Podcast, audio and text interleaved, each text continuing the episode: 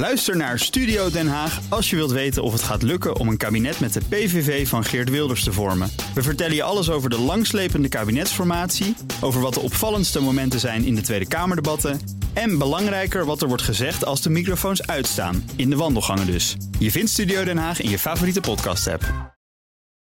Auto-update. Toet toet, autonieuws met Nout Broekhoff van de Nationale Autoshow. Goedemorgen Nout. Goedemorgen, Meindert. Autoverkoop in China stijgt flink. Ja, eh, de cijfers komen net binnen via Reuters. Eh, 11,6% meer auto's verkocht in juni in China. Nou, in mei was er ook al een plus van 14,5%. Eh, maart, april was een stuk slechter hè, vanwege de coronacrisis die daar ook uitbrak.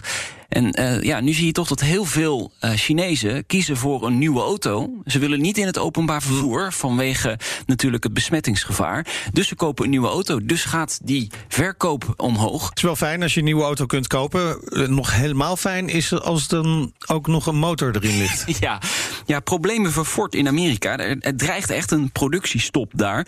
Een tekort aan motoren. Het gaat om V8-motoren, heb ik even uitgezocht. De 6,7 liter V8 en de 4,4 liter V8. Dieselmotoren zijn dat. En die worden geproduceerd in Mexico vanwege de lagere lonen daar.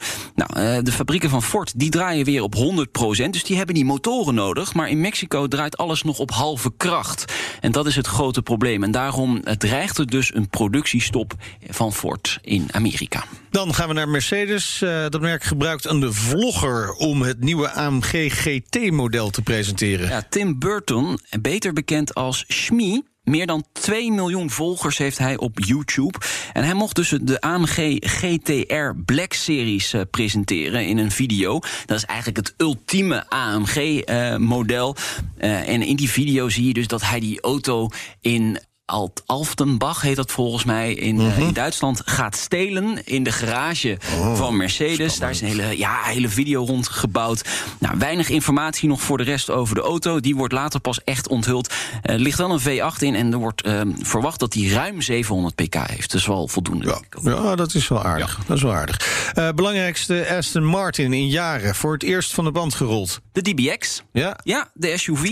Ja, dit moet dan de redder in nood zijn voor Aston Martin. Aston Martin gaat niet zo lekker. eh, zitten diep in de rode cijfers. Dit moet dan de cash cow worden. Hè. Je ziet dat ook bij Lamborghini, bij eh, Ze Rolls zijn wel Royce. echt, ik wil wel zeggen dat veel vaker dat sommige merken laat zijn met deze trend. maar Aston Martin haakt wel echt als laatste op die trein, hè? Ja, nee, absoluut. En daarom Jongen, jongen. wordt dit ook echt gezien als een reddingsboei. Eh, ze spreken zelf wel van een mijlpaal, want ze hebben ook daardoor de fabriek in Wales, die ze hebben gebouwd, eh, voor het eerst in, eh, ja, in productie genomen eigenlijk. En de eerste levering van de DBX zal later deze maand plaatsvinden. Nou, dat is wel heel fijn voor Ja. ze dan. En hopelijk dat het gaat lukken. Nou ja, vanaf nu gaan we kijken, gaat het werken? Ja, ze hebben nu een half jaar om een hoop van die auto's af te leveren. Wat vind je ervan? Ja, ik, ik vind hem eigenlijk wel mooi. Eh, Ja. De achterkant is wel even wennen, maar hij is wel anders dan de rest. Ja. Dat is dan ook wel weer goed. Net Ja. als de Lamborghini Urus is ook heel anders dan de rest. Ja, zeker. Eh, eigenlijk een beetje wanstaltig, maar toch, hij is anders. Ja, ja, deze heeft nog wel iets van een Porsche weg. Maar goed. Eh, belangrijk, eh, BMW onthult volgende week dan ook weer een SUV, maar deze op batterijen. Ja, de iX3, de elektrische X3 eigenlijk. Hè. Dat is gewoon een SUV, die is dan elektrisch gemaakt. En de eerste EV sinds 2013. Ja, daar zal ik even over na te denken. Weet je nog, op de Frankfurt Motor Show toen... toen werd de i3 eh, gepresenteerd. Ja. Sindsdien is er geen volledige elektrische BMW meer geweest. Nou, daar gaat dus nu verandering in, voorkomen, in komen. Presentatie vindt dinsdag plaats. Hij krijgt een 80 kilowattuur batterij...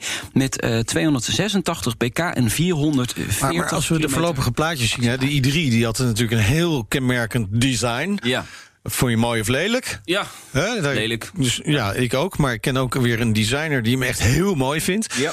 Dus, maar die, die iX3 die ziet er eigenlijk weer heel gewoontjes uit op de eerste platen. Ja, ze hebben daar wel van geleerd, denk ik. Eh, het moest eerst heel erg anders zijn om te laten zien dat het eh, elektrisch is. En nu gaat dat eh, ja, wat meer eh, over in het model zoals we het kennen. Maar ik denk wel de grill en zo, dat is allemaal Mhm. Ja. dichtgemaakt... Om eh, natuurlijk eh, te zorgen voor goede aerodynamische... Oké, dan Sebastian Vettel. Ja. Zit nog bij Ferrari, maar dat duurt niet heel lang meer. Nee, hij gaat daar weg. Ja, eh, en solliciteert openlijk voor een stoeltje waar? Ik, bij Red Bull Racing. Echt waar? Een beetje schaamteloos, hoor. Hij, hij sprak ook al met uh, Renault, schijnbaar. Nou ja, daar gaat Alonso natuurlijk in het stoeltje zitten. En nu, ja, sinds speelt hij dus op een terugkeer bij Red Bull Racing. Hij zegt, als ze een kans bieden, dan zeg ik waarschijnlijk ja. Ja, ja. Maar waarom zouden ze dat willen?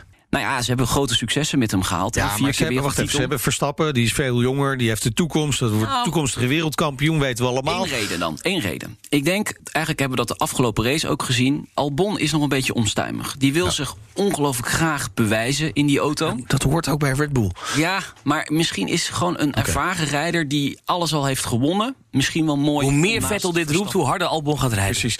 Eh, vanmiddag hebben we is weer een de verse autoshow. Ja, we gaan het onder andere hebben over Polestar. Polestar is Oh ja. nu echt Polestar in 2 Nederland. komt eraan. Ja, de 2 komt eraan. Elektrische auto, dat is de Tesla-killer, zegt men.